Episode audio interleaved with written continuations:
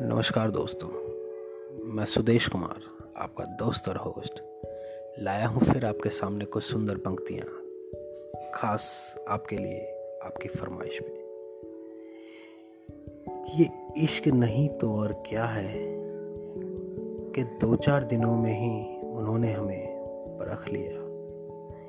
ये इश्क नहीं तो और क्या है कि दो चार दिनों में उन्होंने हमें परख लिया।